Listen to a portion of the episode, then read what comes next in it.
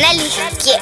Быстро и доступно. О самом полезном на Первом радио.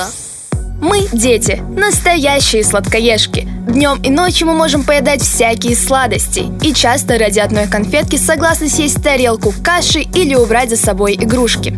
В общем, запрещать детям есть сладкое нельзя. Сейчас наверняка вы взрослые спросите, а бывают ли полезные сладости для детей? А мы ответим, конечно, бывают. И вот какие.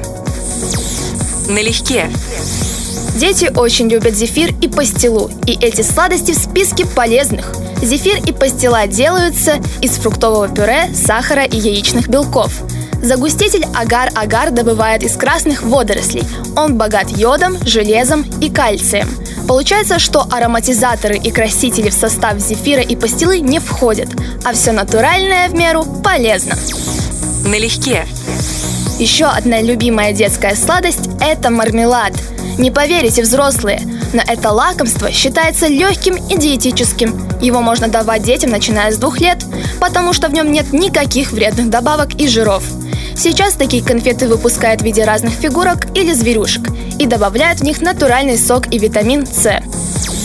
Налегке.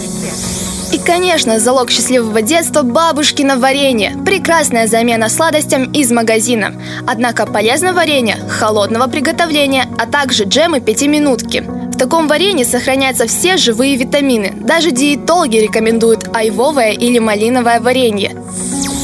Налегке. Но все же помните родители и не забывайте дети. Даже полезные сладости полезны в меру. Налегке.